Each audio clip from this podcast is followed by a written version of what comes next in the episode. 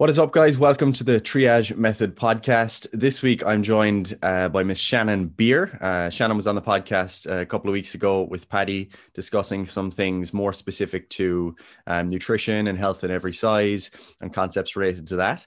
Um, so do go back and listen to that episode. In this episode, however, what we're going to do is is probably a bit of a broader discussion around some of the things that we kind of just assume are well defined for us. And that is you know what does it actually mean to be healthy? What is health? You know what are the things we should be thinking about when we're trying to pursue better health? Is it something that is actually a pursuit or is it just a case of removal of things or addition of things these are all questions that I hope that we will we will discuss in this episode of the podcast. But before we get there, Shannon, do you want to briefly introduce um, yourself, uh, your work, your background, etc.? I know you're currently pursuing further studies and you're traveling around, so lots to to tell the audience about.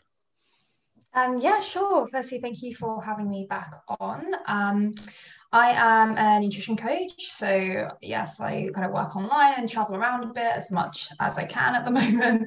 I'm currently in Lisbon and I coach people one on one for just just helping people to improve their health you know from a nutrition perspective which could be weight loss weight gain weight maintenance whatever it is um, but i also have recently started collaborating with um, gabrielle fundaro on comprehensive coaching so we're taking a broad oh, i guess we'll touch on this with the you know the things that we're going to talk about in relation to health but it's like it's a um, a more comprehensive framework for coaching that incorporates like a number of skill sets to really help our clients flourish um, so improving their health but across different domains. So we have started a comprehensive coaching community which is a facebook group. We've recently done a webinar series um, so I've been focusing a lot on that this year. And as you say as well, I've also started um, some further studies, but I kind of have a, bit, a few doubts. I kind of might be changing my mind on a few things. Um, I would like to do a psychology conversion course. There's a lot that I want to study um,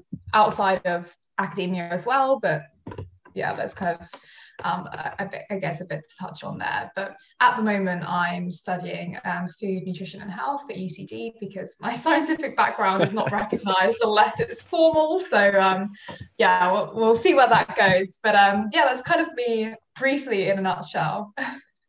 yeah, man, the the the your story about the um about like your lack of scientific background is something that actually frustrates me so much because I was just speaking with um I don't know if you know, you know, Catherine Gray. Uh, you might have come across mm-hmm. her on Instagram, yeah, you know, or know mm-hmm. of her.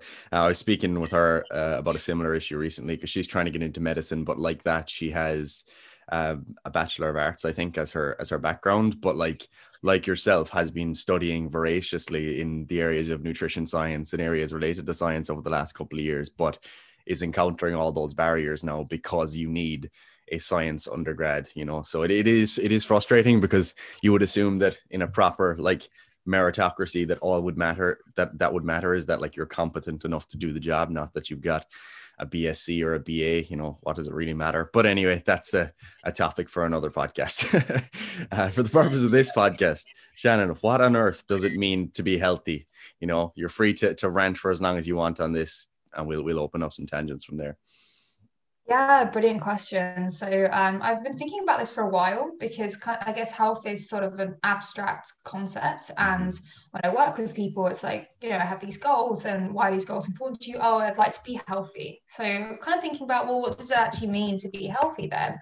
And I have come up with like a, a, rough framework on the factors that can influence health, but I do think ultimately that health is going to be determined by the individual. Um, but briefly or broadly, I do think that health expands far beyond the physical domain. So we tend to think of health in terms of, you know, our physical fitness or absence of disease, which I think is just one small part of what it means to be healthy. And I, I think the reason that this question is important is because the way that we define health will determine the way that we strive towards it. So it's really important to have like a clear um, idea of what we're aiming for. And I really like the concept of flourishing health, which I think is something that you're fairly familiar with too. And I came across this in a paper by VanderWeele. I think he's, he's got a couple, um, one from 2017, one from 2019, on the concept of flourishing health. And it he has kind of five well, six domains of health that um, make up this concept of flourishing health. So you've got happiness and life satisfaction, physical and mental health, meaning and purpose, character and virtue, close social relations, and then um, financial and material stability as a means of securing the other five domains of health. And what to like the word flourishing just means to grow and prosper across different domains of life. And that's kind of what I want for my clients. Like, yes, we're working on these like physique goals or performance goals, but why is that and for what purpose? And how is this going to impact the rest of your life? And there's been, you know, a, a, number of attempts to define health in the past. Like you've got the, the World Health Organization's their definition, um, which kind of included the, the concept of psychological health, which at the time was fairly um, revolutionary. So their definition would be a state of um, complete physical, mental, and social well-being, and not merely the absence of disease. Um, so as I said, that that uh, recognition of mental health was revolutionary at the time, but it's still kind of insufficient. It doesn't quite capture um, all aspects of health. And then what do we mean by complete? You know, what does that mean? Rather than defining health as like a negative state, so we're saying, oh, it's the absence of something. Like we should also be considering the um, positive, like personal dimensions of health as well. Um, so I I like to use like this kind of concept of health to inform the approaches that I'll take with a, with a client, or even just the kind of questions I'll ask. Like, again, why is this important to you? Like, what does an improved physical health look like? But what does that allow you to do in your life? So, what would you do if you had more energy, or if you felt more confident in yourself? Um, how would that affect the rest of your life? And I think as well, if we're considering um, mental health, emotional well-being, social health as well, then that again will inform the intervention because if for example, someone is struggling to stick to a diet and they're, they're avoiding social situations because they feel like they can't go out there and, you know, um, eat the foods or they don't know what's on the menu, so they don't want to go, like that could be impacting their health, which kind of defeats part of what you're trying to achieve. Like if the goal is to improve your health, but then you're scared to socialize with your friends, then it's like, well, is this really healthy at all? Um, so I just think it's really important to actually have a think about what health means and what it means to you as an individual because as i say there's like different pathways and causal mechanisms that can influence our, our physical health and our, our psychological well-being but ultimately it's going to come down to what's really important for an individual and i think that's what we need to, to understand if we're going to try to improve our health yeah and and and to come to circle back to that kind of concept of of physical health. I think that's actually something that's really important to ponder because even sometimes when you do see people trying to consider maybe some of the the psychological, the social, the cultural domains that kind of come together um, f- from a health perspective, what you often see is that they're only discussed as causal pathways to physical health. And so it's it's an interesting way to frame it because it's it's like it's like we all we just we still always keep that assumption even when we do broaden the conversation that the eventual goal is to come back to just these very rigid kind of biomedical definitions of what it actually means to be healthy.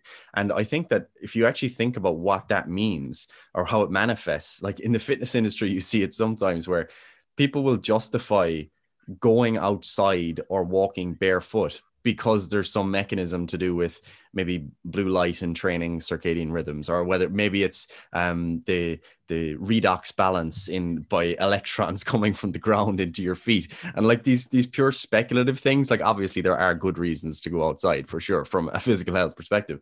But it's it's just funny that we have to create and um, these kind of like biochemical causal pathways to justify someone doing something that is so inherently human like go, going outside. Or even things like um like meditation or spending time with other people for social connection.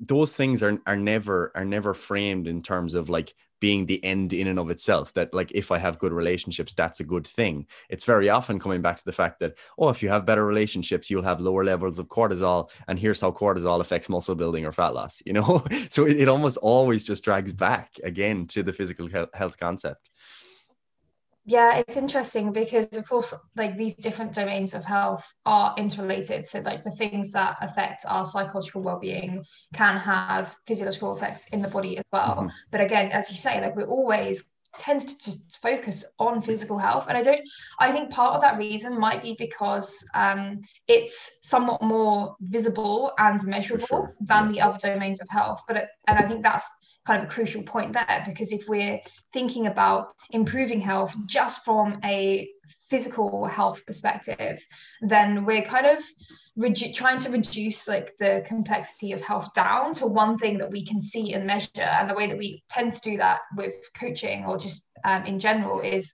using macros and body weight.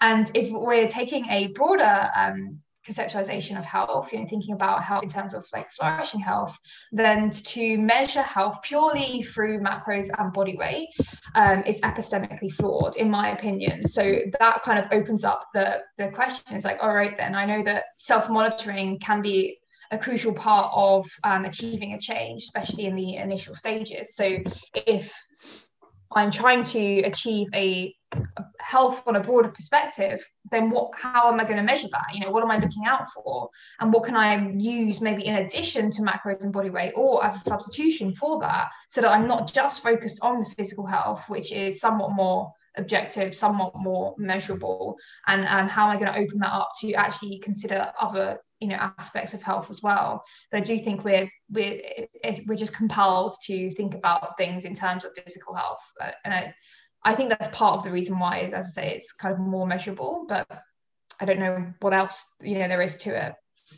Yeah, and, and I think the thinking about the the trade-offs that one is willing to accept is actually something that's really important here because this is something that I do actually bring into discussions with clients very often and that is that you know you, you don't have to have all of these domains perfect and almost always like you're not going to have them all perfect like if, for example if you're if you're pursuing some sort of meaning and purpose if you consider that domain of health that may involve you being a very career driven person who works 60 to 80 hours a week but you wake up each morning and you think god i can't i'm, I'm i can't wait to get after it today. I see re- i see purpose in what i'm doing. And if you're working 60 to 80 hours a week yeah there might be weeks where you're going to actually miss your exercise guidelines a little bit. There might be weeks where you're going to sleep a little bit less.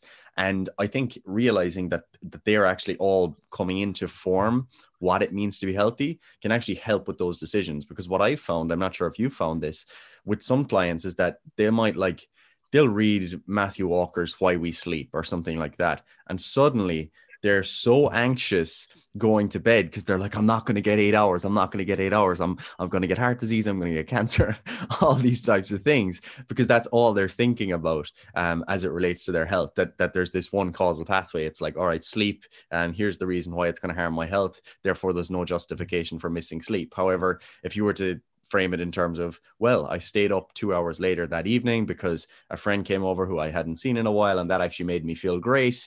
Um, it's it's a much broader way of looking at health. Do you do you find people getting getting anxious about those types of things in your coaching practice? Yeah, like for sure. I think it's very easy to fall into the trap of thinking, oh crap, that, that means I need to maximize like every aspect of my health. But I don't think you need to optimize or maximize anything in order to be healthy overall. It's more about how these things are um, operating together over a period of time as well. So, like you say, staying up late for, for one night or two or whatever because you're out spending time with your friends, probably not the end of the world. And if you were chronically sleep deprived, that's kind of a different story. And if you're um, really pushing hard in your career or even your studies because you've got exam periods coming up, then you might kind of put more time and energy into those things for a period of time, but probably wouldn't want to live your life that way because you might not have any friends to spend time with if you just ignored everyone because all you do is study, you know, mm-hmm. for every day of your life. Yeah. So I think there's definitely periods where certain aspects of your health will demand more attention and more energy from you, but it probably will even out over time, or at least that's something that we may want to um, try and facilitate. Is not, I won't call it balance because, as I say, some things may be weighted more heavily than yeah. others, but I just think some kind of congruence with all the different domains of health over a period of time. That's what we're aiming for, not necessarily to maximize or optimize every aspect at once, because again, I, as you know, as you kind of think, I don't really think that that's possible nor necessary either And and with all that said, has that has that changed the way you approach health or your own life in general in terms of the way that you actually live since you've been thinking about this stuff? Yeah, probably a lot more because of my um because of the way that I live, like with traveling. I think that um if I'm doing that, then I have to be realistic about what I want to achieve. And I also think spend a lot of time thinking about how exactly I want to spend my time, like what's what it what am I doing and what's like giving me. So there are times where I'm like sleep deprived because I have to get up in the middle of the night to catch a flight, but that's something that I've accepted as part of the, you know, the way that I live. Um, there'll be times where I may end up you know in pre-covid world i may have ended up on like an island somewhere and it's not until we, i get to the island that i don't realize that there's not a gym there. So i'm like okay well i'm not going to weight train this week but i can do something else. And that's a compromise i've accepted because i've chosen that that's the way that i want to live my life essentially.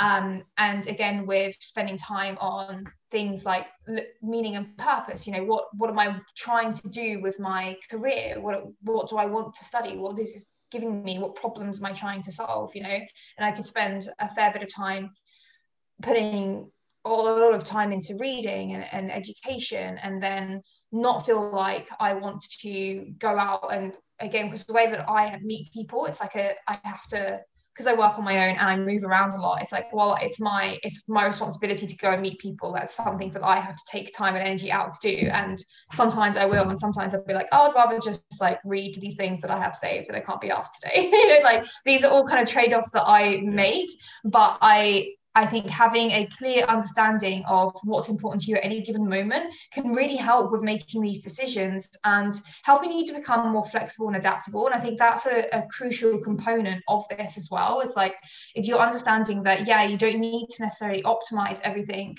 um, it's very easy then to allow yourself to be a bit more flexible and adaptable with the way that you live your life. So if you're um, really valuing social connections and for me like a sense of adventure and excitement like in that aspect and exploration. Those are things that are really important to me. That could end up with me um, for example, that just use the example of when I was in Japan, I did a cooking class with my um, with a teacher there, and then she messaged me and was like, "Do you want to go out for a meal? Like we're, we're all going out. Do you want to come?" And I was like, "Yeah, right then." Um, so I, I was in Osaka and ended up going out for uh, this like yakiniku restaurant, which is just like meat that you cook um, in oh, front yeah. of you, but it's like we went out and then they were like, oh, we're going to a bar. Do you want to come? And I was like, yeah, sure, because I wouldn't go to it on my own because I don't know how to order anything in Japanese. so it's just like a really off the cuff um, night. And like I had no qualms about doing that, even though my sleep was deprived. Like I probably ate a lot. Like, you know what I mean? It's just like one of those things because that's what I realize that sense of adventure is important to me, and I'm not trying to tightly control my physical health, for example. Like that, if I was too caught up in physical health, I would be losing sight of these other things because sometimes what's good for you in one sense may not be optimal in another sense. So what's good for me psychologically, emotionally, socially may not be the best thing for me physically in that moment in time. But again, when you even it out over the course of time, it's just like as long as you're moving in the direction of something that's important to you and not compromising too much on letting things slip for, for a while, then I think it kind of all evens out. And I think that's really when you reach that state of flourishing, it's just having these things working synergistically together, but not necessarily focusing too much on any one thing at any given moment for a long period of time. So I think definitely thinking about this is probably well, I'd say it's influenced the way that I live my life, but I also think the way that I live my life has influenced the way that I think about health. So I think it works both yeah. ways. Yeah, it's for me. I find it kind of comforting sometimes, and I'm wondering, am I just trying to justify my own biases? Because I'm like, hey, Gary, you can you can justify missing some sleep uh, some nights and drinking too much coffee and having some pizza because hey, yeah, because I'm meaning of health is more. So yeah. yeah, it's all for the meaning and purpose. So it is, it is, it is obviously about, like you say, not necessarily trying to achieve balance but have some sort of congruence between the different domains um, because it is fundamentally like i think of it as like that that intention to be healthier with, within the framework of that definition is just like it's just like some sort of magnet and sometimes it will get pulled in other directions and you know that you will get pulled back because you know once you had that night out or whatever and you've had a few drinks and you've slept less it's not that much of a big deal because you're like well, I know how to eat well and what that means. And I know that my food choices will kind of come back to normal anyway. So it's not that big a deal. So it is just about having that intention rather than saying, like, having like a checklist of every single day, scoring yourself out of five in each domain, because I think that would be a very um, anxiety inducing eventually. Um, but yeah, what was and the, well the other thing is as well is like so first we ask the question of what is health but then like the the question that comes after that is why should i care? Like why should achieving health be something that i strive towards? And there you know there's many ways to answer that question. It could be a case of oh i don't want to be a burden on the healthcare system. Um, i want to have energy to live my life and support my friends and family. Like cool um, awesome reasons. But then is optimizing physical health for example adding any more if that's your reason for doing things? Like does that really bring you any closer? Like if you're healthy enough and you have sufficient energy day to day what then does further improving your health add to that? Whereas if your health like for me i think personally the reason that i want to be healthy is to really kind of live my life in the best possible way and get the most out of it. And to me, that doesn't just mean having energy to be there for friends and family. It's like having a direction and, you know, putting my energy towards meaningful things like we kind of discussed or touched upon. So it's like, is spending an extra day in the gym, you know, if I'm doing four sessions a week, do I really need to do five? Like that extra hour and a half or hour or so is taking time away from something else that I could be doing. And if it's not, if optimizing my physical health in that one extra session, if it even is doing that, is adding anything more to my purpose behind being healthy in the first place? Like, I think these are kind of questions that we need to ask. Like, why do I actually care about being healthy? And like again there'll probably be a, a, bunch of things that go into that. So think about what is health and then why do i care? Why do i want to be healthy? I think these are really the things that we should be thinking about and that can help determine the way that we live our lives. I think that's the crucial thing there as well is because like health isn't just an on or off switch. It literally determines the way that you live your your day to day so i think it's important to get clear on you know what it means to you and why you even care in the first place. Yeah. Yeah because I, I think that like if you take that world health organization definition literally like no one is healthy. Like you're you're just not healthy. Like how could you how could you ever achieve what do they call it? A state of complete physical, mental, yeah. and social well-being, the absence of any disease or infirmary. like, I mean, what does that mean? Like, how how could you possibly say that you are uh, completely um, well all of the time in in 2020? like, there's there are zero people I know who have been completely um, psychologically well throughout this year, throughout the pandemic. Um, even when you think about the things like the role that big tech plays in your everyday life in terms of social media and how that can affect people's uh, mental health um, concerns about uh, the presidential election, for example, um, concerns about the rise of populism in Europe, and all these different mm-hmm. types of things that are actually in everyone's everyday life that undoubtedly affect your well-being. Like i don't think it's realistic to say that oh i'm never ever going to feel any sort of uh, deviation. Like i think that if you do feel like that you're probably uh, just deluded or not awake to what's happening in the real world you know I actually think it's far healthier to um, think of it in terms of being, as I say, flexible, adaptable, and resilient, because then we are mm. recognizing that there will be, um, I don't know, threats to our health, where there will be moments where we don't feel completely healthy, and that probably is normal, as you say. Like when we think about the environment that we live in, it's pretty much to be expected that there will be times when um, we're not feeling 100%, whether it's, yeah, concern, uncertainty for the future, fear of what may happen. Um, that, that's just a sign that you have something to care about. And I think if we're focusing on being completely healthy, then one we've, we're probably misinterpreting what it means to be healthy but also then again that kind of determines the way that you live like if you don't think it's normal to experience a bit of uncertainty distress um, whatever it may be then that becomes difficult to then try and work around. And you, you may see it as like something to solve whereas that's not necessarily the case. And i think the more acceptance based approaches can actually be quite beneficial in that sense. Like understanding the the situation for what it is and then doing what you can like rather than trying to get rid of that that uncertain feeling that you may be experiencing how about just accepting it for what it isn't, and maybe like discussing it with people rather than thinking as it's a problem that you face in isolation that needs to be fixed? It's like well actually this is a normal experience and if we can like come together discuss our concerns um, that's probably a healthier response than thinking, oh, this is something that, that's wrong. Uh, you know, it's a, a fault of mine when actually it's just kind of part of the human experience. Yeah, you kind of end up thinking like, how does everyone else live such so happily? No one else has any concerns except me. It's just me. I'm the only one with the existential angst. You know, it's it's it's, it's yeah. It's, and everyone internalizes their yeah. own concerns. It's like you're actually thinking the same thing, but no one knows because nobody can talk about it. Yeah, exactly. And and you actually mentioned a few times there, um, relate related to another definition that uh, I can't remember what the name of the paper was. You might remember, but it was basically a, a, the proposal of the definition of health as being the. I think it might have been brought up in the VanderWeele paper. The ability to adapt and self manage. Um, that that was actually one of the definitions proposed for health because it's quite simple it's more open to interpretation, which might sound like a bad thing, but I actually think for something as non-specific as health, I think it's actually a good thing. Like that ability to adapt and self-manage, so that, like you said, if there is a threat to your psychological well-being for example that you're able to say you know that's fine. I've got strategies to cope with that. I've got meaning and purpose to keep me you know on the path.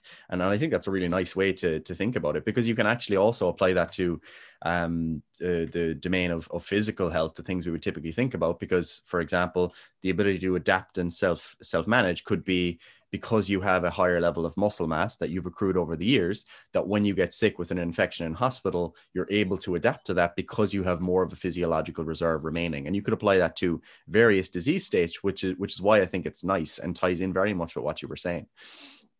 Yeah yeah exactly. I think that's um really important first you say like different domains of health as well, like physical, psychological, like you're thinking about um, psychological flexibility, the ability to adapt. And I think self-manage is, is quite important there too, as well. Um, and I, I like the fact that it's open to interpretation because mm-hmm. again, I think it's important to be able to think broadly about some of these um, topics. And then you can still tie it to the specific. So I don't know if you've come across um, the somato-psychosocial semiotic model of health mm-hmm. as yeah. well, which I think um, it, it, has again like these different domains. So the somatic obviously pertains to the physical body. You've got the psychological, which is kind of like your mental well-being, um, and educational health as well, and then social health. So that includes like where you live, like your housing and infrastructure, the environment that you live in, as well as the people around you. But it also has this semiotic component, which has things things like um, your support, problem solving, um, even like a sense of spirituality, but it, it's your ability to make sense of things. And I think that comes into adapting and self-managing is understanding what's going on and having that that meaning there and being able to respond to the situation in a way that favors you or the people around you i think that's a crucial component which i think we we try to help clients with when we're like educating them. It's like okay here's the information that you need to make the choices that you want to make. Um, but i also think part alongside the education it is really that self-awareness that i think feeds into that because that kind of determines your ability to make sense of things is understanding how it relates to you and your life and what it is again that you're trying to achieve and again for the people around you too. So i think yeah, having that understanding of the ability to adapt and self-manage comes into our pursuit of health as well. It's like, what do I need to know then in order to self-manage? I think again, the educational component, understanding how your actions may influence your physical, psychological, and all, all the rest of it, um, but also having that clear um, understanding of why it's important to you. I think that's the crucial part. Yeah, and you brought up something there that I wanted to actually segue onto, and that was you mentioned the role of that spirituality could potentially play mm. um, in that equation, because this is probably one of the areas that I probably had the, the biggest U-turn in terms of my thinking. Um, and I think I, I spoke to a lot of people who are in a similar position because I suppose to give to give some context, like when over over the years, like I would have always thought it was, you know, cool to watch like Christopher Hitchens doing the hitch slap, you know, and I, I love Christopher Hitchens. I think he's, he's a brilliant mind, but you know, just watching the videos of like owning religious people. And I could never, like, even as a child, I was speaking about this recently, I always felt really uncomfortable with the concept of religion. Um, even when I was young, when I was in school and everything, I always felt really uncomfortable with it because I genuinely looked around and I thought, how are all of these people so stupid? How how on earth could you believe that that there is a God? And why do you do these rituals? It always made it made me feel really, really uncomfortable. And I was in a I was actually in an Orthodox church in in Minsk in Belarus about five years ago and um, I remember it was like a four hour um, ceremony and I, I just walked in and like walked out or whatever and I just remember seeing everyone like um, worshiping or whatever and I just remember feeling so uncomfortable with it. And over the years as I've been exposed to thinkers of a different um, era of a different way of thinking I've totally changed the way that I think about religion because now I'm like oh, I understand that I walk with a God shaped hole in my chest that is potentially compromising my well being. Whereas other people are able to dampen some of their concerns about, you know, what does it mean to die? You know, those things. Like, I would love to. I was just talking to Kieran O'Regan about this this week that I would love to, for a day, spend, uh, just spend a day thinking that, oh, that when I die, that I'm actually going to go to to heaven and there's going to be something else afterwards rather than thinking when I die, I'm going to decompose in the ground. The liquefactive process is going to take place, and that's me done. And everything I think and everything that I say to you, Shannon, that it's just a result of some sort of emergent property of neurons interacting. Like how de- how depressing is that, you know? Um, but yeah, uh, have you? Have, what what do you? I'm not going to ask you a specific question, but what are your thoughts on, on that? Like the role of religion and stuff. Has has your mind changed on anything like that over the years? Yeah, 100%. Pretty much exactly what you said. I've taken a complete kind of U turn about the role of religion and spirituality mm-hmm. and what that means for us in like the modern day as well. Um, and I guess it's not a, a, a novel thought. You've got the whole I guess it started with like the you know the whole enlightenment and then the, the God is dead like we realized yeah okay then maybe the there are other explanations for things but we so I, have actually just finished reading um, consilience which would be a book that i'd recommend for you um, by edward wilson. And he had a line in it which kind of sums this up perfectly. Um, and it says like the essence of humanity's spiritual dilemma is that we evolved genetically to accept one truth and we discovered another. So we yeah. discovered science, which kind of left this empty hole in our lives because we're like, oh, okay, there is no divine purpose. There is no, you know, there's nothing else to what we have other than this. But we have like symbol forming minds that need um, we need like consolation from, from from grief. We need explanations for the unexplainable. And this is you know rooted in our psychology and our biology like that we just need that is something as part of being a human but then we don't have an answer for that now that we know more about the way that the world works.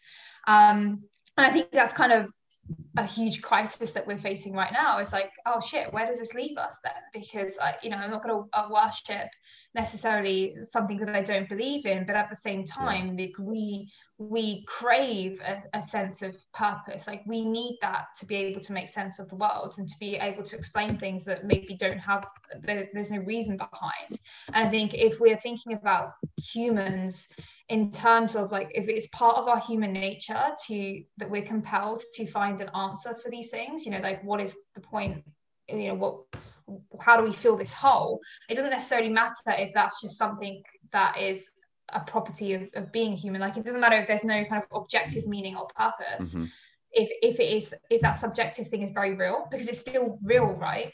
Um, and i was recently listening to um, a conversation between tim freke and, and daniel schmachtenberger and uh, about kind of the, the hole that, that science has left um, in that respect and um, Daniel said that the something that I would agree with is that the philosophy of science is an inadequate epistemology for understanding the real. So it's a way of understanding the objective reality, you know, the, our closest approximation to what um, is going on in the world. But that's not to be conflated with the whole and the real. So the objective reality of the world is just a subset of what is real. So that kind of opens up door then to what does it mean to be spiritual in you know the modern world where we understand science and again we don't necessarily have a way of explaining this need to have a sense of meaning and to be able to make um, or have explanations for these things that are un- unexplainable. I think understanding that there are limitations to science and what it can do for us. So if it's just a tool to um, you know try and understand the objective reality of the world it doesn't tell us what to do with that understanding you know mm-hmm. or, or why we should care what should we look into and how does that new understanding determine the way that we act and the way that we behave in the world? So science is an important part of that. It's a necessary part but it's not sufficient. And when you look at the literature on the relationship between like spirituality and health um, we actually see like a, a positive relationship there. And it comes down to things like faith optimism, resilience. These are all kind of important things that influence our physical and our psychological health. But where do we get those things from? And having a sense of community, like that's a really important component of religion. Um, so if we're if we're not religious and we're not spiritual, are we still are there other ways that we can get that that sense of community and to have that faith to have that optimism? And i think that's quite a difficult question. Um, i'm currently reading a couple of books on this topic. So i've got myths to live by by joseph campbell and the varieties of religious experience by william james which is a, a psychological study of religion. So i'm trying to ask that question now. Yeah. given that i'm not religious how do I find like there, there is it's clearly serving a function in people's lives? Why do people um, you know pray to to a higher purpose? Why? What does that give someone? It doesn't matter whether or not they're correct you know objectively right or wrong in believing in certain things. It's about understanding what is the purpose of that and what does that offer someone? And then how do we reconcile that with our understanding of science? And i think yeah that's definitely something as you said that you know has been overlooked i know that i've overlooked it in the past or even looked down upon these people yeah, and now i'm yeah. like ah they were onto something let me just figure out what that was Yeah, and and I th- I was actually speaking with a, a priest about this about about two years ago. Um, he's actually he's the funniest guy because he's he's like I think he's from Norway, and he's like he's like your classic like gigantic Norwegian powerlifter type person with a big beard and shouts when he deadlifts and stuff. But he's a priest, so he's such an interesting character. And I was actually speaking with him about um, I was speaking with him about my experience with like listening to like Jordan Peterson's lectures and stuff like that, and how it just kind of changed the way I thought about religion.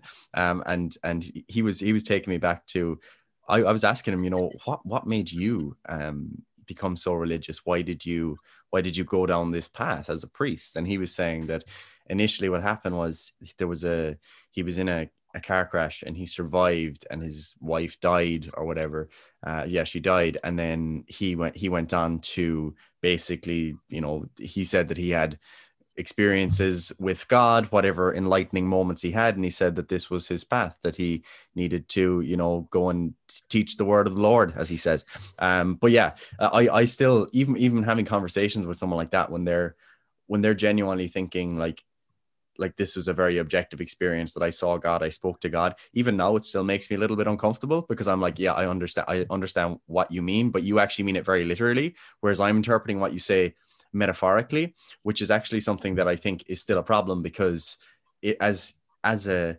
an atheistic or agnostic, gnostic, whatever you want, whatever box you want to put yourself into, you're still you're still trying to go back and reinterpret those things through the lens of science through the lens of n- knowing or thinking that there doesn't happen to be a god. So you can still never actually replicate the experiences that those people are describing um, because the literal and the metaphorical interpretations are different. So that's why i say that i would love to walk the path in the shoes of someone who was truly spiritual and was truly religious um, so that I could could kind of have those experiences. Um, but yeah, it, it is interesting because y- you can go back and you can try to interpret those things through the lens of science and say what happens with functional MRI or something like that when someone has a religious experience. But again, we're still missing the forest for the trees there because we're still just trying to to look at something that we can correlate to the experience rather than accepting it like for what it is as some sort of i don't know real or meta real experience that someone is having. Yeah, I, I think there might be a way of reconciling that. Um, even if it's something that you know we will never believe in like objectively that there is a god or whatever i think there can still be a way of reconciling that scientific understanding with the the purpose of religion and what that feels like because if we understand again like the limitations of science so yeah science can can tell me that um, my amygdala lights up when i'm yeah. scared of something but it doesn't tell me what that fear feels like yeah. what it actually feels like to be scared so that then is like a limitation of science but that feeling is still very real so can we still get that feeling of the religious experience with a scientific understanding? And I, I think there is scope for that. Again, it's not a question I have an answer to right now. Mm-hmm. Um, probably may not have a, have a certain answer to either. Um, but it's definitely something that I think can be explored. Because again, what is it that people are, are getting out of this and how is that making them feel? And I think we we can find out, answer, at least have some answers to that question. And if we're thinking about, again, the the we've got a good sense or we're trying to get a sense of the objective uh, reality of the world but then to answer the question of what can we do with that and how should that determine how i behave i think is something that you can still explore and it's not something you're necessarily going to look to science to answer those questions, right? This is when people turn to philosophy or when they turn to religion, is to give them these guiding principles or just insights into how they, they would like to live. And I think these are things that we can do. You know, we can put these understandings into practice. We can develop like a, a strong moral compass, you know, guiding ethical principles that we want to live by.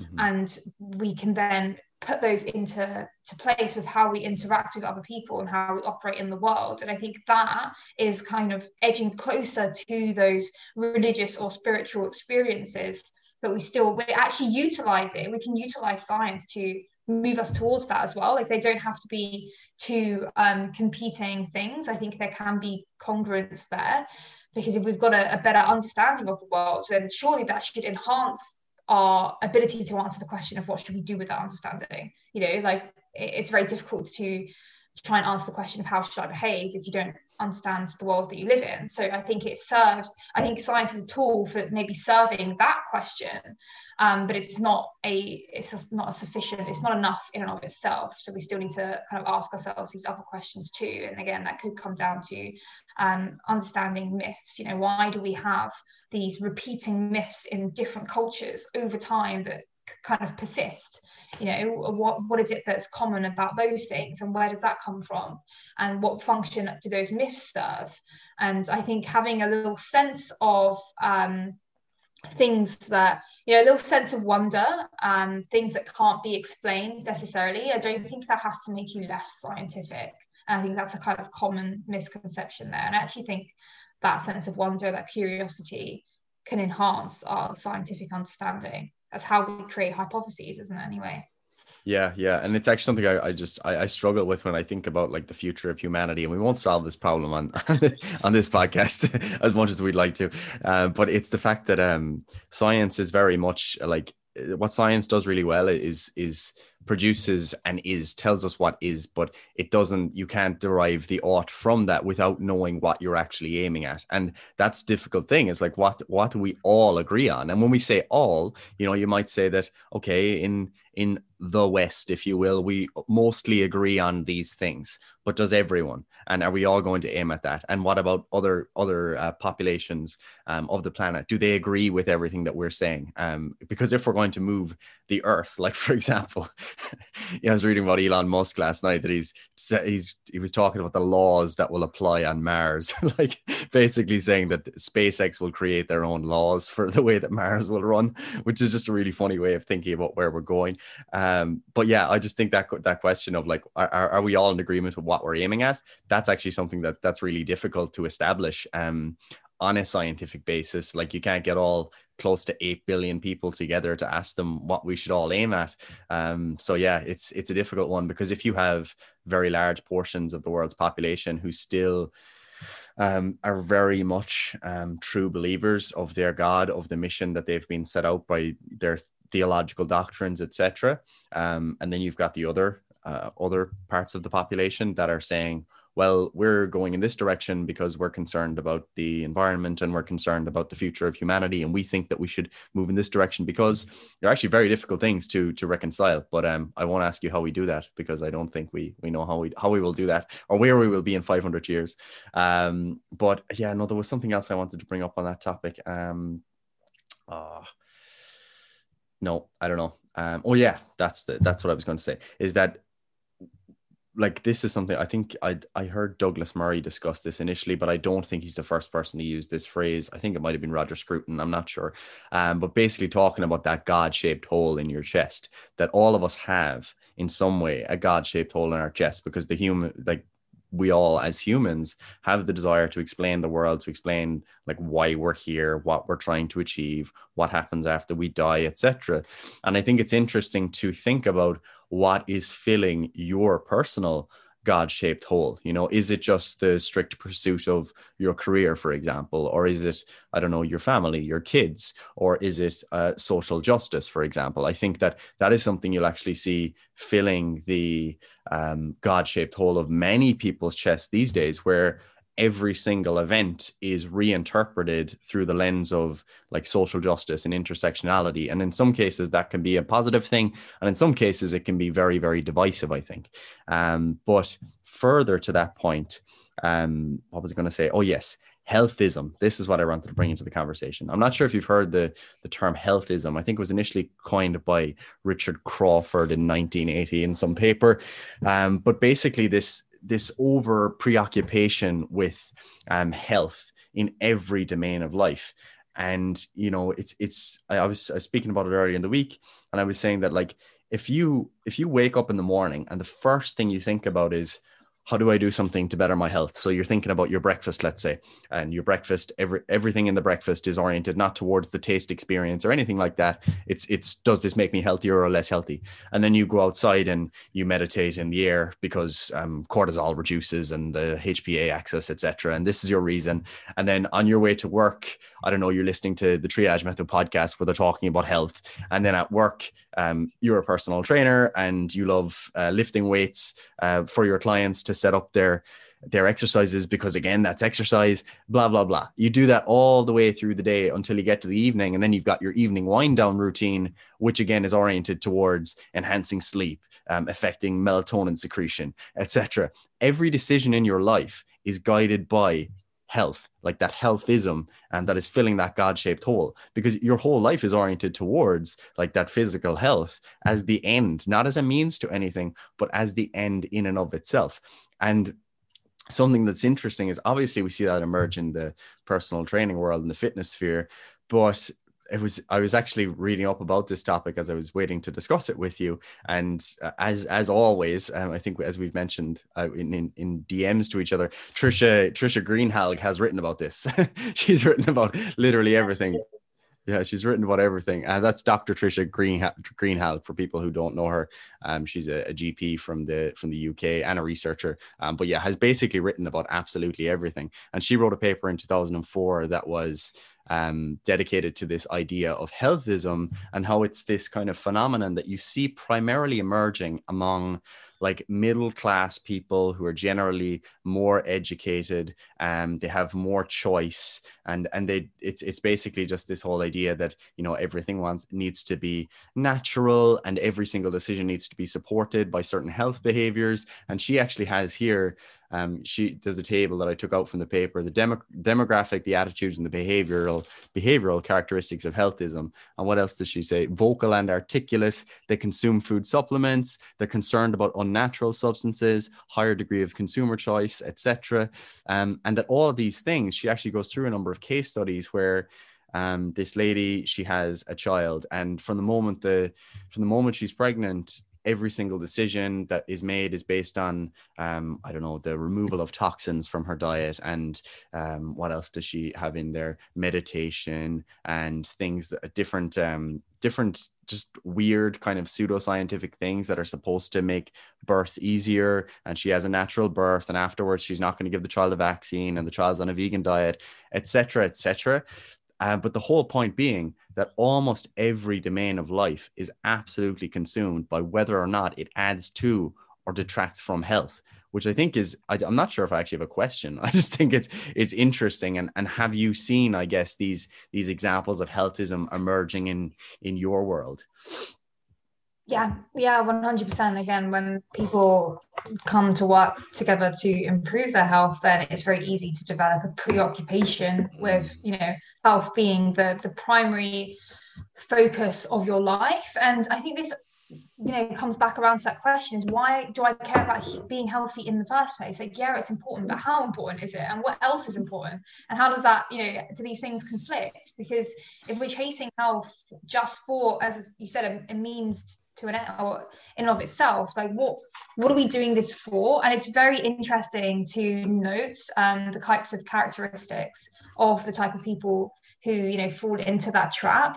And i think that again i don't think it's like a personal failing. I think it's just no. an understanding of you know like the society that we live in and the way that it um this is actually tied into a book called the wellness syndrome which i think is really worth reading. And it's uh, along a similar line about how we're kind of you know, with the rise of like fitness trackers and corporate wellness programs, how we're conditioned to believe or fall into the trap of believing that optimizing our physical health is a way of improving our social standing or improving our performance at work, you know, um, and having like these these step targets to reach, taking these, drinking these juices and these smoothies and um, as you say, optimizing your sleep routine for what end? Why? Like for, for what purpose? How is this serving me, or how is this serving the other people in my life? And I think it's again um, in the wellness syndrome, they um, kind of attribute that to capitalism, just like the the world that we're living in, China you know, operate or trying to improve yourself as a, a worker and how you know your physical optimizing your physical health can increase productivity and you'll earn more money and be more successful if you could just be healthier and um, it's very interesting because if you went to again like these these third world countries or if you're experiencing a crisis like are you in the middle of, of a crisis looking in the mirror like flexing your abs like when mm. other shit's going on like it, it it makes a lot of sense how we kind of take a myopic view on things but i think that really detracts from other things that are important. I think that's probably why i care about this a lot is because i'm thinking you know what does this mean if someone's preoccupied with their appearance or if someone's preoccupied with macro tracking and counting calories? Like you know obsessively to a point where it does detriment you know other aspects of their life. Like what does that mean then? What are they not seeing? If that's all they can see what are they missing? And i think those things are um, the really important things to consider. So yeah falling into the trap of just optimizing your health for the sake of it i think you're you're you could potentially be risking missing out on the bigger picture. And then who's left to answer those kind of questions about you know what do we do in in the world where there's people like there's school kids who aren't getting fed now. Who's going to care about that if yeah. we're all too busy obsessing about our own health and like flexing in the mirror and uh, like i say spending too much time on MyFitnessPal well then what, what about all these other concerns? If you're too tied up in your own personal health and you know your own personal life then what about the the broader aspects of that? Or what about everyone else who doesn't have the opportunity to even consider their own health, right? If someone's just trying to survive, just needs some food to live, they don't even have the opportunity to improve their health because they're just trying to stay alive. And if we're all wrapped up in our own individual health, what who's going to help people like that? You know, and I think those are kind of the, the questions there that I think are worth thinking about. And it's it's not a it's not an individual failing to be concerned about these things and it makes total sense when you you know understand like the roots of, of these concerns. But i think if we're in a position where we have the privilege and the opportunity to even consider optimizing our health then again to what ends? Like what am i going to do with that? And i think one one potential route could be to help those people that don't even have that opportunity in the first place I, that's just a, a very um, random way of answering that question. But it's just yeah, no, no. I think I think you're dead.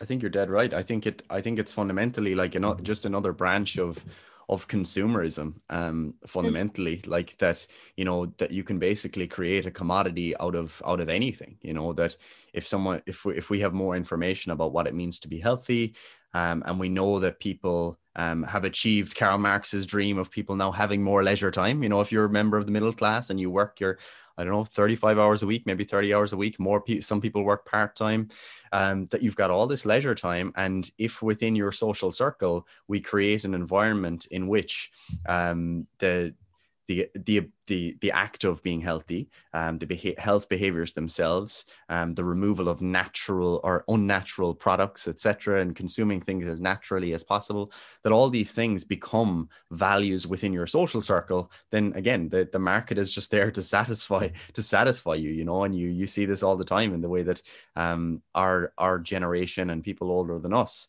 uh, the types of foods that we consume, and that the, there's there's a classic example of some some guy who starts talking about his daily routine where you know he wakes up and he has um, activated almonds that he's soaked. And then you have like all these different types of herbs and spices and special teas etc um, it's almost like you just take the things that look romantic from other cultures like oh look at this cool eastern tea and this aspect of chinese medicine etc and they're just fed um, through the the consumerist uh, treadmill of the west to willing consumers who want to have some sort of some sort of status you know? Um it's you know people do do yoga not necessarily a lot of people do yoga because again it's kind of like a status symbol. It's like yeah i'm a i'm a vegan who does yoga like that's me that's my tribe we're those kind of kinds of people. And fundamentally it's it's like signaling within certain classes of society which i think is is just interesting to ponder like why do you do what you do? Why do you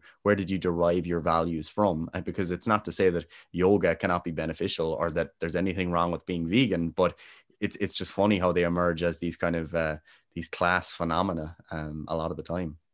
Yeah and that's that's a really important question like what again with the, the signaling why what are we trying to signal and why? Like are we trying to usually it's like oh we want to fit in with people so we value that connection and that safety and that security.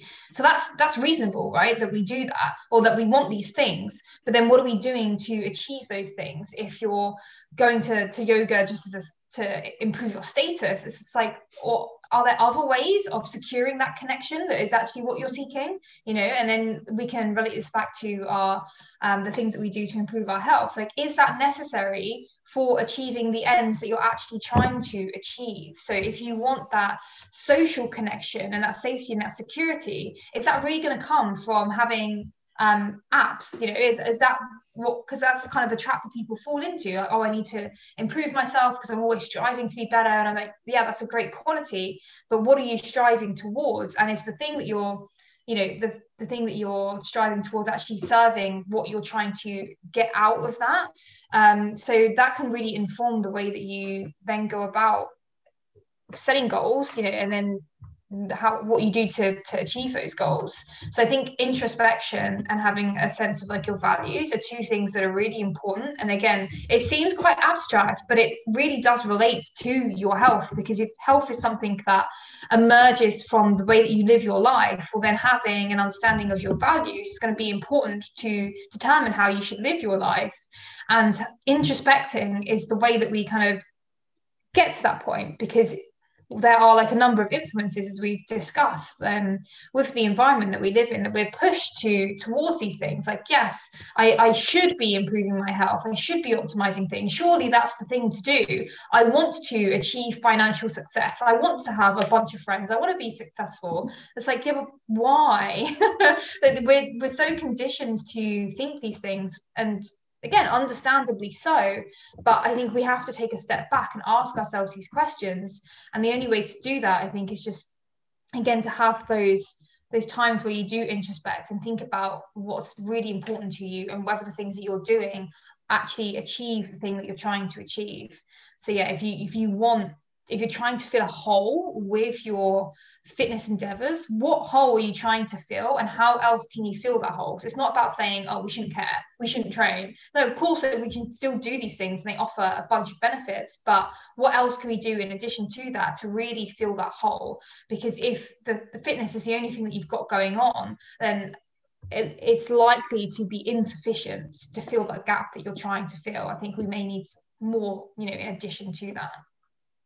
Yeah, and I mean the, the signaling exists in in multiple forms, and fundamentally, like all of us signal in some way you know in the in the things that we do whether it's the clothes that you wear the language that you use the way that you structure your instagram bio the photos you take all of those things are, are in some way signaling like hey I, am one of these types of people, you know. Yeah, this is what I care about. Yeah, this is, this what, is what I care about. Look, this is me. This is what you're getting. These are the main things. And it's just funny how you see it on polar opposite sides of the spectrum. Like if you go to a lot of um, vegans on Instagram, they'll have the little vegan like logo thing. It's like a little a little leaf plant thing, um, and then you know they might have whatever other interests. So they'll they'll signal a lot of things related to the fact that you know I'm a vegan. Come here. This is a safe space for vegans. It's like cool. All right, but people will mock that. But simultaneously, if you go onto any of the carnivores pages, they're even funnier because they, I'm not sure if you've seen it, they put the little copyright C in, in their name.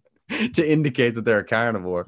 And they also have, you know, the steak emoji in every single post. Again, signaling like, yeah, I'm part of the tribe, you know, and very often that comes along with things like um that, you know, I'm I'm, I'm going back to nature and they'll have photos of lions and stuff. And it's like, whoa, dude, like you're cool, man. Like look at you, you, you lion, you know. It's just again, it's just signaling to the to the same types of people. And and what you'll often find is that, which I think is fascinating, is that those dietary ideologies are very much like they're not a lot of the time they're not just nutrition decisions. They're much much broader things. Like a lot of the time if you go to people who are in the kind of low carb keto carnivore space you'll find that they also will be the types of people um there's there's a lot of people now who are you know completely anti-COVID, think that the COVID, the whole COVID situation is just a government strategy um, to mass vaccinate everyone and in, in, in insert chips, etc.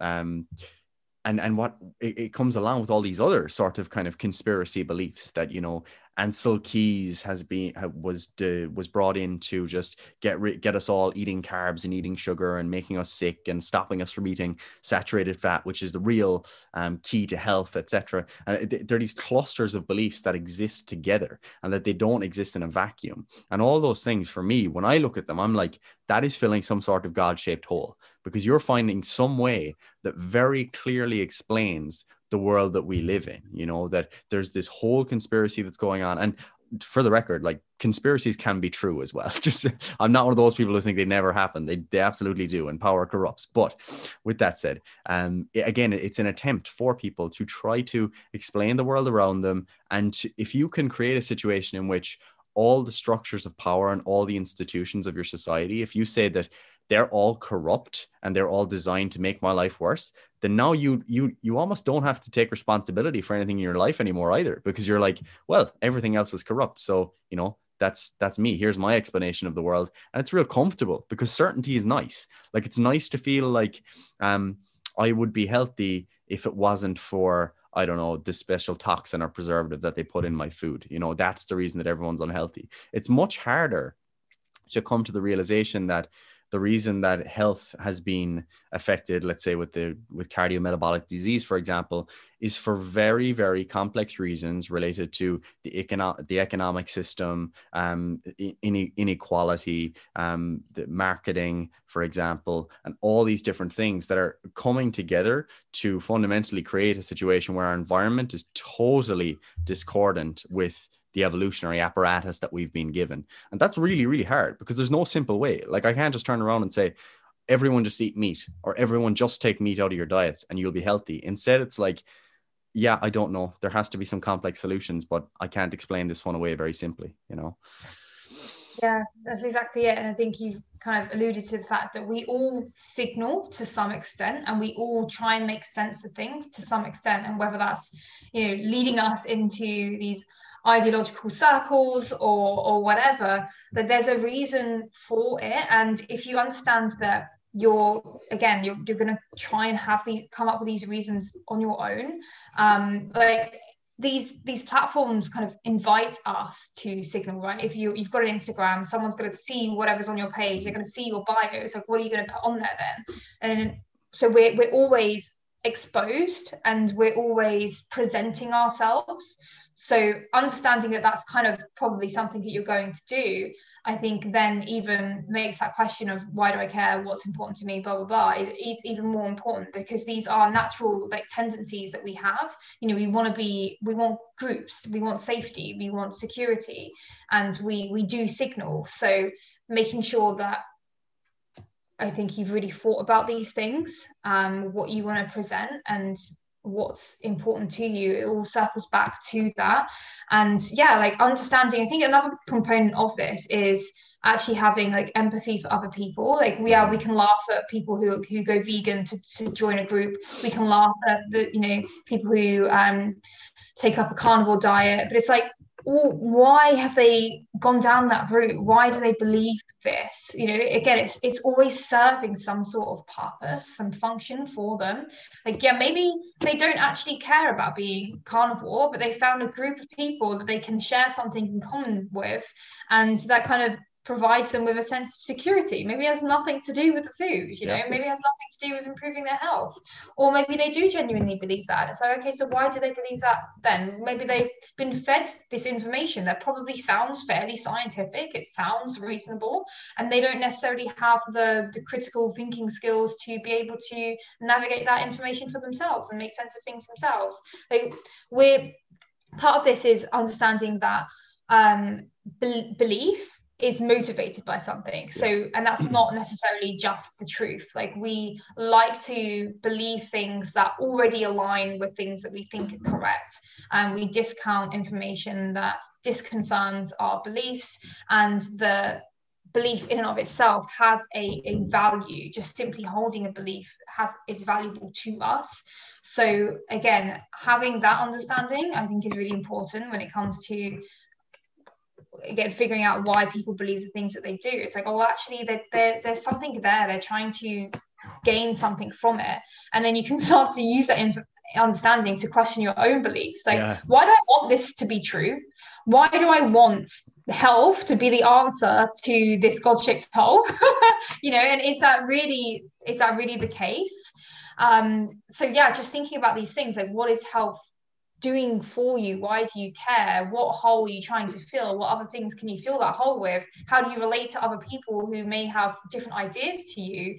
How do we understand why people come to the conclusions that they come to? Um, these are all questions that have kind of spurred out of that that initial question what does it mean to be healthy yeah. it's like oh you know think about all these things so i think if we're understanding health as you know the way that we're living our lives all of these things are related and they're all questions worth pondering i think. And it helps you to make sense of yourself helps you to make sense of other people the world that you live in and then the way that you relate to other people and the world that you live in and consequently the way that you should behave and what you should even pursue whether that's improving your health or not. Like understanding the function that each behavior is is serving you know what what is yeah what is it serving? What are you trying to achieve with that yeah, I think that's absolutely huge. I think that anytime you observe something that you you think is absurd or stupid or whatever, it should never that should never be an isolated observation. What it should be is a prompt for self-reflection. Like I think that is incredibly mm-hmm. important because like you said, you have to be empathetic towards the fact that people come to their beliefs for some sort of reason. There's uh, some sort of motivation and I think to assume that stupidity is the answer or to assume that malice is the answer that someone is trying to be malevolent like i think that's it's probably a bit reductionistic and self-serving because it assumes that you're on the right side of truth and that's the dangerous aspect of it. And i, I was just speaking about this recently um, as it relates to the like people again in these kind of nutritional ideological camps. Like let's say you are someone who is on a carnivore diet or you believe that it's the the cure to everything. Like i can completely appreciate how someone particularly if you don't have much like training in science or medicine or whatever that you would come to that belief. Because fundamentally the way that social media works is that i encounter this information I like this information. It seems appealing. Um, so maybe I start modifying my behavior. And then I get all this positive reinforcement from people who have the same beliefs as me, but not just people, also from the algorithms of social media that keep feeding me more information that confirms what I already believe. So for that individual, when they look at the landscape of the health information that they consume, it's already in line with what they believe you know? I know that now like there are like interventions from social media companies to say you know if you want the truth about this visit this website or whatever. But for the most part you're still often being reinforced with information that already confirms um, your beliefs. Like if i go on my twitter recommendations because i primarily go on twitter to like observe the kind of low carb keto carnivore community like i just follow so much of their shit. Like so much of my recommendations are people with like steaks in their instagram bio or in their twitter bios because that's what i consume. And if i was not someone who was uh, willing to or able to critically analyze the information that was being presented to me i can very easily see how someone would fall down into this path. So for me it's not a case of saying, all right, all these people are stupid. Like I do definitely look down on people who are the thought leaders in those communities, like Paul Saladino, etc., because I think they are charlatans, but the individuals following them not necessarily. Um, but for me, what it does is it it causes me to ask one, like what, what am I signaling on my social media? So when I when people come to to my page, like what are they thinking? Like what box or category of person will they put me into? And that's actually something I've deliberately reflected on for a long time. And it's the reason that like in my personal bio, it just says um health, science, and philosophy. Because like what does that mean? You know, it's like, okay, there it's you said health, but I mean, I don't know what your dietary ideology is. I don't know how you train, you know, I don't know what your degrees or education is it's just like this open-ended thing. And that that's what i would say to people is that i think if you can if your if your ideology is an open-ended meme rather than a closed meme i think that's really helpful because that's fundamentally what like one if we think about health we've clearly made a mess in this conversation of saying that jesus health is kind of complicated. Um, when we talk about science science is fundamentally a method of inquiry not a specific body of fixed knowledge. So it again it's open-ended. And then philosophy is very much a similar thing. It's it's it's a process of of questioning things and trying to dig down to the roots of things and asking you know why do we believe this etc etc so so all of those things are open ended, and it doesn't put me um, into a box because it means that oh yeah, my beliefs are probably going to chop and change, and they'll be all over the place. And maybe someone would say that I'm closer to maybe the vegan side on this issue, but maybe the carnivore side on this issue, or whatever it happens to be. And I think that that open meme allows you more freedom and flexibility in terms of even the way that you think because it means that I don't have to constantly experience cognitive dissonance when I encounter something that, that contradicts what what I believe. I'm sure that that does happen, of course. But if you have a closed meme of sorts, like I don't know, you're a runner and you think resistance training is pointless, or you're someone who uh, just loves lifting weights and thinks that cardio is for idiots. Or you know you're a carnivore and you think vegans are dumb. You think plants are bad for you. Or you're a vegan and you think dairy is just absolutely the worst thing you could consume. Then anytime you can you encounter information that counters any one of those beliefs you're forced to block that out. You're forced to experience the cognitive dissonance the anxiety inside. And you find some way of rationalizing your your previous worldview. And i would say that even if you are correct, I would rather be slightly incorrect and have gone th- gone through it through that kind of open ended process than to be correct just by chance and still to be in that fixed position. Uh, I don't know if you'd agree with that, but that's the way I, I, I kind of think about these things. Yeah, no, I think that's extremely important that open ended process, and I think because the thing is we we all have preferences and we need beliefs yes. like beliefs in and of themselves aren't bad because we need to have we need to come to some sort of conclusion to decide how to act right like you even if they're tentative beliefs or you know approximate beliefs like they still we need them in order to make decisions about the world. But the issue comes from not holding a belief, but holding it too tightly yeah. and not seeing um, the room for other beliefs as well. For for example, like I have my own preferred way of eating, but I also don't look down upon other ways of eating you know it's not like it's my way or the only way and this is the best way. And i'm open to changing that. So something that i've actually been thinking about recently is um, I, am sure there was a time in my life where i laughed at veganism and yeah. um, i certainly have no intentions of you know becoming full vegan or i would never call myself that.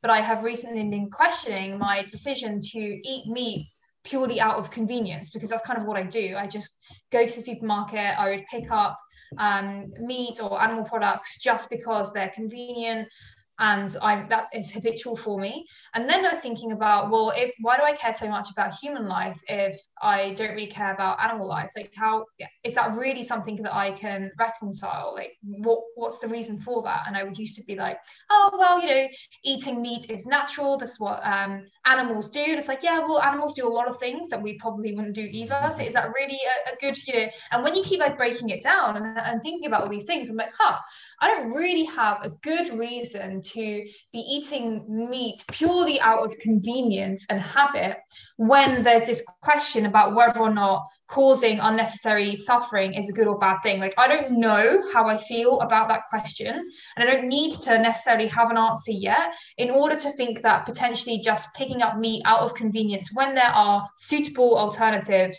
um, that are, you know, equivalent why would I then do that? So like that's just something that I've been thinking about recently. And since being in Portugal, I haven't bought any meat um, from the supermarket. I'll still eat out and eat, you know, what I want off the menu, which includes animal products.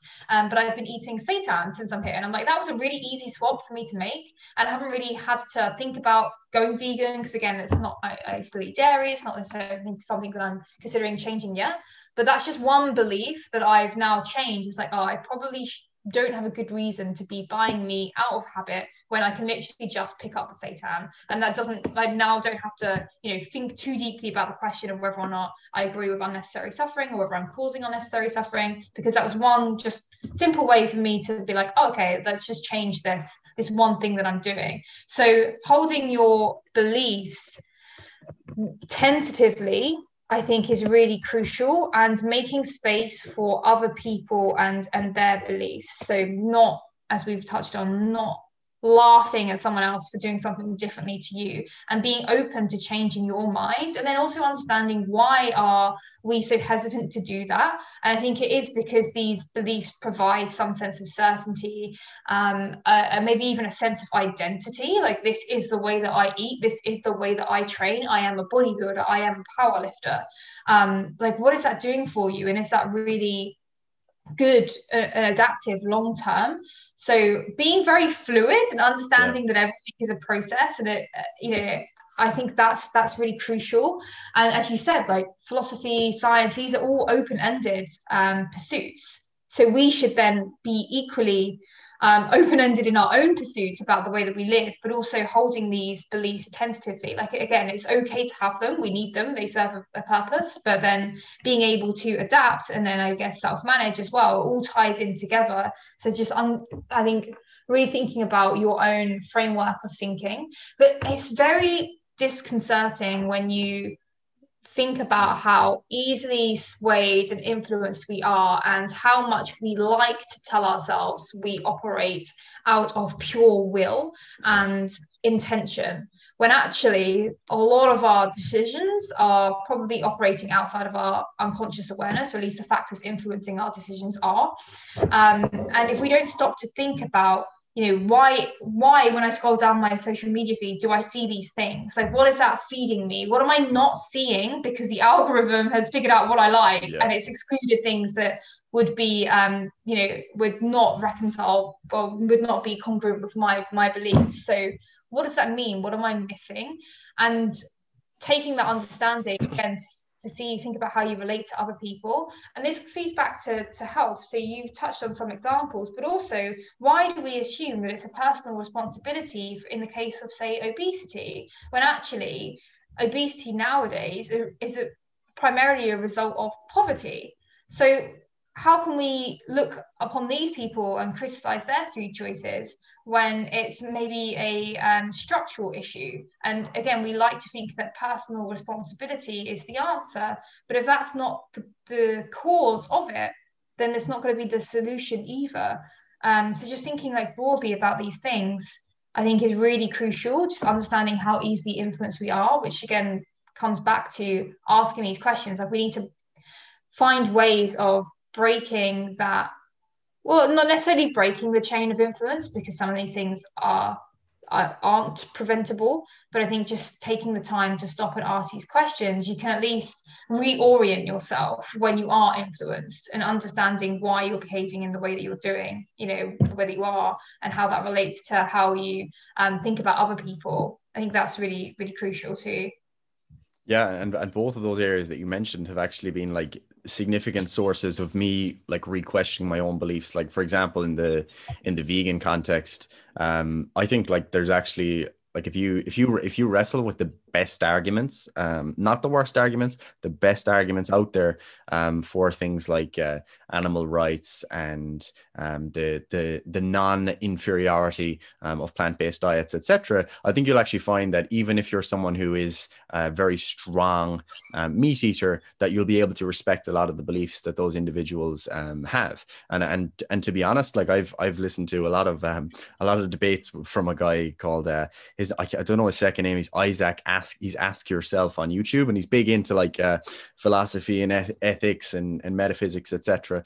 Um, he he basically just tears people apart in these these debates because he creates like these logical trees and like it's just like it's just very mathematical the way he does arguments and he he has this kind of uh, this this phrase that he uses which is name the trait you know name the trait that um if if true uh, that what is it? Name the trait that um, that is true of animals that, if true of humans, would justify killing them and eating them. And it's actually a really strong argument, which um, which very few people actually actually uh, come around to, to arguing well. Like he asks it to to Sam Harris live. It's actually really funny to watch because Sam Harris is just tripping all over his words, and I, I would rather in that position to have just said, yeah, I'm not sure, uh, but but I still eat meat, you know.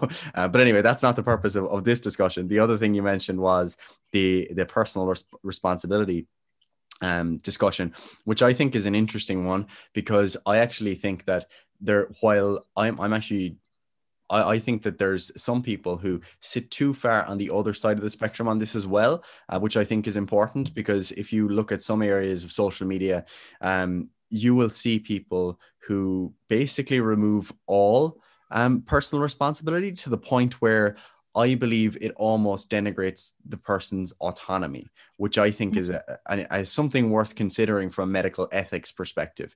Because I've seen certain doctors who will say that you know they they never recommend or discuss weight loss because of the statistics related to the success of dieting, for example, um, which is interesting because it is it is a dilemma where well you still have to present the potential for success of the intervention um, for it to be ethical um, for the person's autonomy so they can make the decisions. And if it doesn't work they were still able to make the decision. So i think that's that's kind of a back and forth you could have. But it is something that's, that's worth considering for people is the fact that like has has personal responsibility or motivation just massively declined in the last 50 years? Like no yeah. it, it clearly hasn't. Like there have been other changes that have occurred in the environment and like responsibility um, for your behaviors and or let's say the intention or the free will to make those decisions.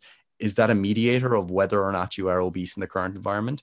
Of course it is. But is it likely that you're going to be able to intervene with a personal responsibility intervention on a public health level to solve these problems? Absolutely not you know? So while you as an individual and i as an individual have the freedom um, and to, to make decisions and have the ability to take responsibility um, for my diet, I recognize that in certain changes in the environment, in my economic circumstances, in food availability, um, in access to buses to take me to the shop, to public transport, etc., that all of these things are very strong mediators of he, you could say even my willingness to partake in those health behaviors but in general as an outcome the health that will come from that. Um, and it's not just it's not just obesity either. You also see this in uh, like i think it's it's it's really worth people understanding that all the all these domains are like it's it's beyond obesity. It's also things like um, osteoporosis for example. An example of that would be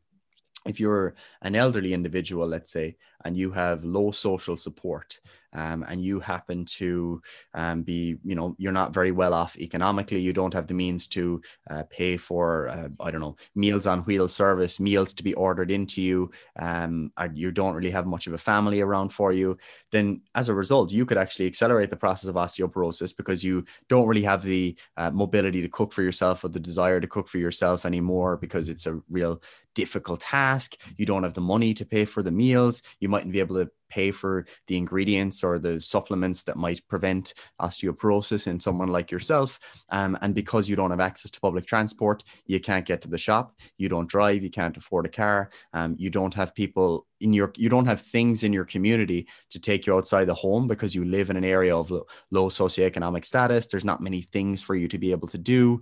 And as a result you have poor levels of activity. You've got poor nutritional status that have been influenced by all of these different variables that result in you over the years having uh, worsening osteoporosis and then potentially something like a, a hip fracture, uh, which could be tied back again to your financial security, the people in your life, all of these different variables that we definitely, definitely miss if we just think of health as as these very rigid kind of uh, physical elements, you could say. Yeah, that's exactly it. Like you just highlighted just how many factors do influence it and how many variables there are.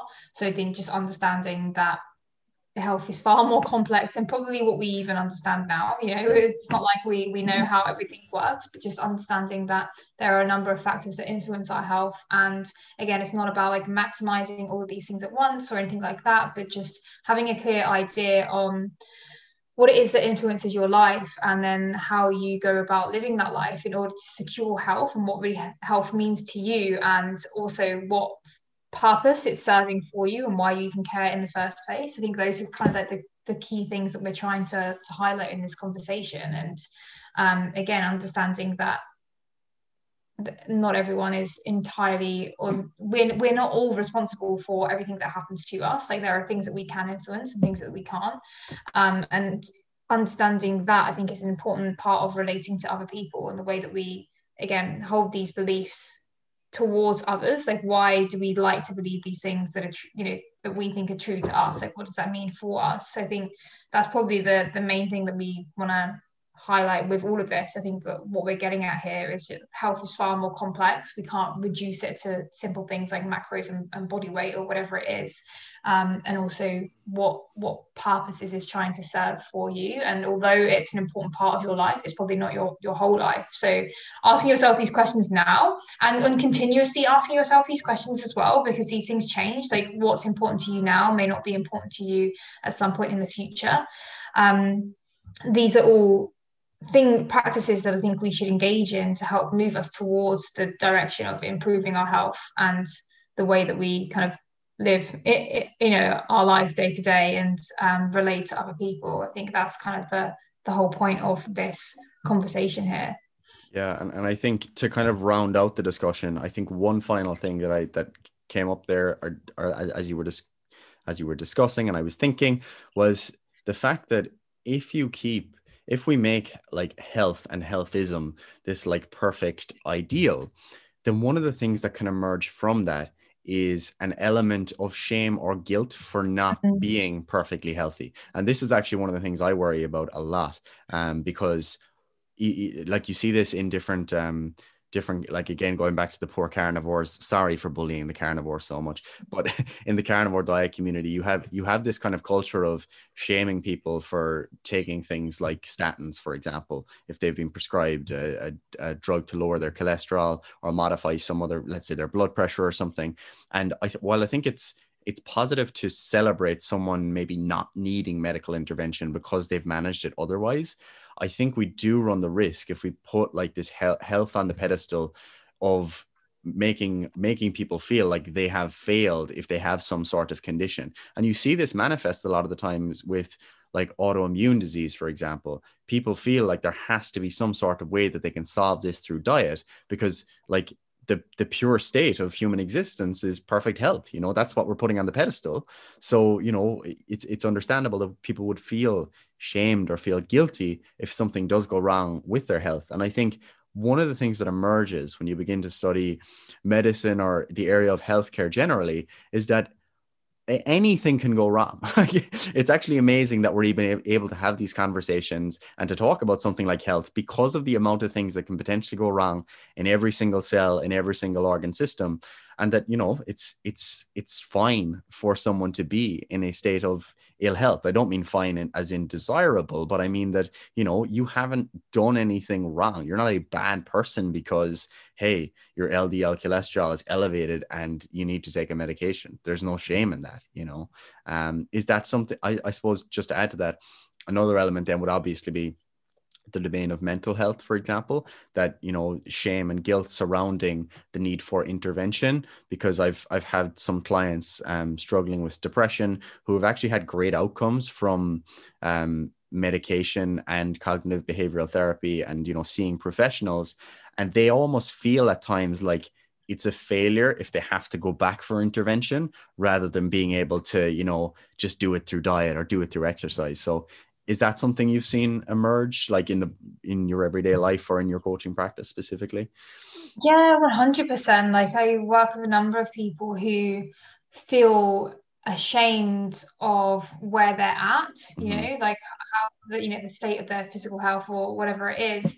Um and thinking like they're not good enough because they haven't been able to achieve the same things that someone else has been able to achieve. Yeah. I think we should be really careful ourselves. Um, if you know, if you find yourself looking down on someone because they're not as healthy as you, or you know, however you judge that, um, or they can't achieve the same things as you can in your training or whatever why are we deriving so much of our self-esteem for, from our ability to stay healthy or to improve our health like why are we getting you know our sense of as I say, self-esteem from that, because I think that kind of relates to how you then judge other people. Oh, well, they're not good enough because they haven't, they can't control this aspect of their health. But why does that make you a good person if you can do that? Because what we're doing is stigmatizing um, these struggles that people mm-hmm. face. And the, the issue is that we don't really understand the complexity of the struggle or how they ended up in that circumstance. And the, the funny thing is that if you had lived their life and were brought up in the same environment and had the exact same you know, influences and experiences that they had, then you'd probably be exactly the same.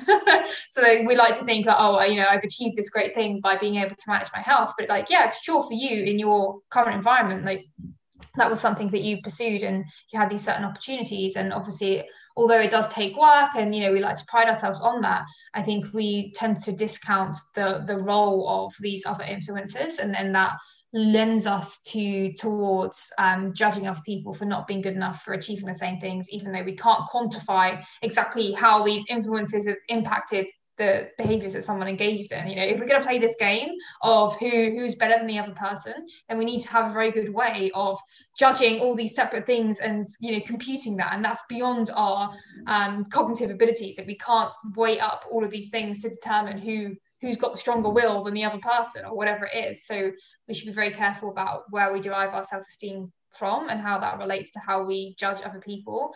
And then um, opening up the floor for people to be able to talk about these things as we say and, creating that safe environment is really important to help someone actually you know they've realized that this is something that they want to work on then they need to have suitable um, opportunities and capabilities in order to improve that. Like um, if you look at the, the COM-B model of behavior, motivation is one component of that, and the other part is capability and opportunity. And if people don't have those things, it's going to be very difficult to change their behaviors. So um, we I don't, it doesn't make any sense when you understand it from that perspective to to judge people for not being achieving these same things because we don't all have the same capabilities the same opportunities and there are different things that influence that. So yeah and i think that all does derive from a lot a lot of the time from us wanting to get a sense of self-esteem from our capability to, to manage these things. Like that's what makes me feel good about myself so therefore i can judge someone else for not being able to achieve the same thing. But are we judging them because that really is an accurate you know um calculation of of their their will and their value system. You know, we've actually decided that health is something that's valuable, which is why we determined that we can judge other people based on that. Um, which is, you know, you can question that to begin with, but also, as I say, how are you actually calculating these things? And um, if it's just usually it's because that belief is serving a, a, function for us and that's making us feel good about ourselves um, i think we can question that too so yeah just to, to bring it back around understand that there are a number of influences. Not everyone has the same amount of control over these things. Everyone's subjected to different things. Um, i think that understanding is really what gives us empathy towards other people which isn't it's not an excuse which I think is a common misconception, It's actually just a greater understanding of how complex this is. Just how complex like life is in general and behavior and motivation um, and opportunities. So i think all of that um, just comes back around so yeah it, it doesn't make any sense to to um, be able to judge other people on that. And there definitely is a huge sense of shame and guilt. And i think if you're working with someone who feels that way or even if you feel that way yourself i think it's just it helps to understand um, really how complex it all is. Um, so yeah, that's probably a little ramble there, but just some thoughts that come to mind. Yeah, I think it's I think it's interesting when you reflect on the the kind of fitness industry and particularly the side that maybe swings more towards the kind of functional medicine side of things because what ends up happening is you actually take the worst of both worlds where you you you incentivize the over medicalization of everyday life so you incentivize more things coming under the bracket of diagnosis or ill health. Um, so you make health something that's really difficult to achieve. But what you also do is you disincentivize appropriate intervention and appropriate diagnosis of those problems in the first place, which is almost a recipe for guaranteed suffering. Because what you've done is you've said that health is up here and something that's like really really difficult to achieve. Um, all these different things can go wrong. Like for example over medicalizing like having a bit of back pain every now and then or things like posture like oh your posture isn't perfect we need to fix all of that you know? Or the feeling of uh, fatigue every now and then or you know your mood being a little bit low every now and then you know? All these things are kind of part of the normal human experience and very often what you'll have is that people will kind of just just prey on that a little bit by saying that you know these things can be fixed with um, these supplements or um, this dietary intervention or um, this uh, special daily routine or whatever but it actually disincentivizes any sort of proper treatment for actual medical problems so if you're if you're let's say have if you do have fatigue let's say and you you've been um, assessed by a functional medicine practitioner who prescribes supplements and I don't know gives you these uh, explanations related to methylation, etc. Um, and they never actually refer you anywhere for proper fatigue assessment if that is a genuine uh, medical complaint then you could be you know missing a diagnosis of something like cancer. And no i'm not saying that if you feel fatigued every now and then that you should be worried about cancer but these things do happen. So it is a really interesting dilemma where you take the worst of both worlds where you incentivize um, the over medicalization of everyday life and disincentivize someone actually being treated properly for those problems. Um, and yeah i just don't think that's a, a good way to to run um, an approach towards uh, better health and well-being. Yeah we do the exact same thing with weight management as well. Like someone who we perceive to be overweight and they must lose weight in order to be healthy well potentially it's not a case of just oh they just need to eat less and move more which is you know the, the general or the common um, rhetoric there. What if we're assuming again we're missing the bigger picture and it could be a case of you know they've experienced trauma and that's why they they struggle to um, reduce their food intake because they they eat in order to you know um, get rid of these strong emotions that they're feeling. So we're trying to slap a diet on top of that which isn't solving the problem or getting to the root of the problem. So i think it's you know we see these things all the time yeah, and and also I think that in that context as well, you could say that very often again you're setting the bar unreasonably high by someone who like if they're trying if you're trying to lose weight, like when you see the outcomes of of weight loss studies that are successful, what you see is that like five to ten percent of body weight can lead to fairly considerable improvements in health that would be meaningful clinically. Um, but very often, I think like the the goal in a lot of people's minds is yeah, you know, I'm 100 kilos, um, my BMI is 36 or whatever. I need to get to 60 and be ripped, and then I'll be happy and I'll be healthy. You know, that's that's the target, which is again, just really making it very, very difficult for people to feel like they've accomplished something in terms of moving towards better health. It's so frustrating to see that because it's so common. Yeah. Um, but yeah, Shannon, we've tackled a lot of uh, difficult topics. We almost found the the uh, direction of the way that the planet should be going for the rest of the future and how to fill our god-shaped holes but hopefully people um, took something out of this conversation. One final question for you. Um, you got a new tattoo yesterday i believe. What's what's the meaning behind the tattoo think it's yeah so um, i got a, a, a, small tattoo on my forearm um, it's one that i wanted when i was in krakow so what it is it's just a, a floral design um, on my forearm and the reason that i wanted to get this tattoo is because whilst i was in krakow i spent a lot of time um, I guess you could say like meditating on death because I went to the um, concentration camps. I went to Auschwitz and Birkenau.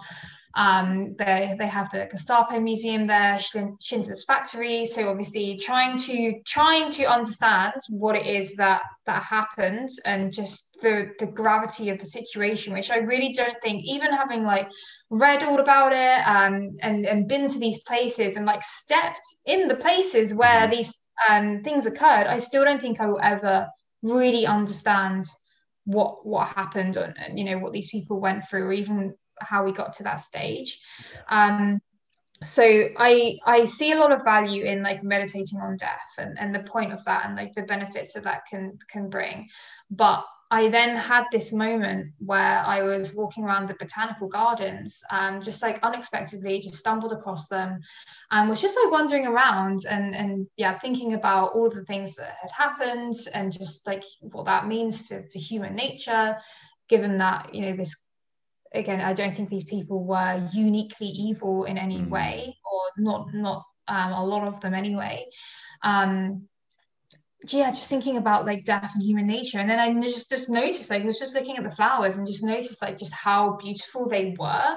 And um, I had stumbled across a quote, and it, it's something along the lines of um, everything has its beauty, but not everyone sees it. And I was like, yeah, like that's that's so true. Like, yeah, we get caught up in like these tiny things and we don't stop to to notice like just how good we have it. And I think we can complement you know the meditation meditating on our own death with uh, meditating on life as well because the thing is like we can attempt to think about what it feel what that what death means you know what what that really um, would be or what that would mean to, to our to the way that we live our lives. The fact that we're we're not here for very long we're all going to die at some point um, you know that should that does have these huge implications for the way that we behave. But we we don't know we can't really truly understand that because we won't experience death until it happens and then we probably that that's it right? So these are just like this we're very limited by our own um, cognitive abilities when it comes to meditating on death. Whereas meditating on life if we've all experienced what it feels like to truly um, live in the moment. Like these if you think about like, the best experiences of your life that can evoke some kind of felt understanding as well, not just like this cognitive process that we go through through meditating on death. Like you may have had like close relatives die or you know friends die, and you can I guess there'd be a stronger impact there. But for someone like myself who's like never really experienced that, mm-hmm. yeah, I can go to these places, look at you know, and understand or try to understand like what's happened, but I'm still going to be limited by my own ability to, to think about these things whereas life is something that i have experienced and i've had those moments that have been like really fulfilling really rewarding and meaningful. So i think complementing the meditations on death with meditating on life as well i think is even more powerful. So yeah i just wanted to get a tattoo of um, just just a, a, floral design based on the photos that I was taking um, in the botanical gardens to remind myself of like the beauty of life as well. Because yeah, we know what we're trying to avoid, but we also need something to move towards. And oh, I should send you this paper actually. It's um, I, I read a paper on the psychology of um, existential risks, why lay people um, aren't as concerned as we think we should be about um, you know catastrophic events ending the world. And part of they, they found that most people believe that near extinction is almost as bad as complete extinction. Whereas if you were thinking about it logically surely complete extinction would be the clear worst case um, scenario because there's no prospect of future life you know 80% extinction. Yeah pretty bad. A lot of people were dying but you could um, restart civilization you know if some people were still alive versus 100% complete extinction. Everyone's dead. There's nothing left. That should be the worst case scenario. When probed further, people do come to that conclusion that complete extinction would be the worst case scenario when they're prompted to think about long term consequences, but also when the salience of the significance of that event is increased. So, thinking about um, how good life would be in the future with all these increasing prospects that we have, the potential that we have as humanity, which is getting better and better, but we're just combining that with increased risk of shit going wrong as well, which is like the situation that we're, yeah. we're in. Um, so you need some of that um, optimism that like Pinker brings, you know, that that actually would increase our concern for existential risk. So I think that just it's probably a bit of a confirmation bias given that I just got this tattoo. I'm like, yes, that makes a lot of sense. Like yeah. when people genuinely see the benefits and the the long-term potential that we have, then we suddenly care more about what we're doing right now um, and how that can, you know, bring us closer towards achieving that potential or just ruining it for everyone. Um, so I think that was yeah a very long answer, but that's the tattoo I got, and there's just things that I've been thinking about recently. I think meditating on death very useful, but I think having that optimism for the future and really um, valuing life is is important too. Yeah, I kind of swing back and forth hourly on those two thoughts. Like one is like uh, just being like, "Yep, uh, I'm gonna die. None of this matters. We're all going to die. The sun is going to en- the sun is going to engulf the earth. This is all just pointless. and then the other side is like, oh man, we have so much potential for progress. Look at all the things that could potentially happen. You know, we can we can avert these crises, etc. Um, so yeah, that's just an hourly uh, back and forth thing. Uh, but there you go. Uh, as I said, I think we've tackled a lot of difficult problems in this conversation. Really, really enjoyed it. Um, and maybe have you on again sometime to, to discuss more of, of the world's problems. But in the meantime, um, I know you're doing a lot with the comprehensive coaching and you've had the bridging with the gap series, etc. But do you want to point people towards some of your work where they can find out more? Yeah, sure. So um, if you want to learn more about like the comprehensive coaching techniques that, that we use and the, the, kind of approach that we take, again, to relating it back to the concept of flourishing health, how we can help people determine that for themselves, um, then keep up to date with things that the Gab- Gabrielle and I are doing. So we have a comprehensive coaching community, which is our Facebook group to discuss these things. Um, there will likely be another webinar series um, sometime next year. So probably the best place to keep up to date with that would just be um, either of our Instagram accounts. Um, so you can find me at Shannon Beer underscore. Um, I also began offering mentorships because people were asking for those. So that's something that I do now.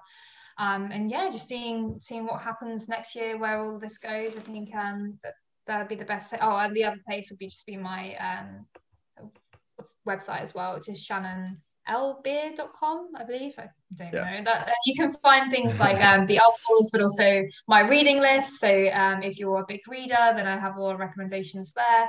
Um, yeah, those probably. Oh, and I recently started doing a podcast as well. I guess you could call it that. So just loads of places to find me, but um, most of it is all um, on my Instagram as well. So it's probably the best place.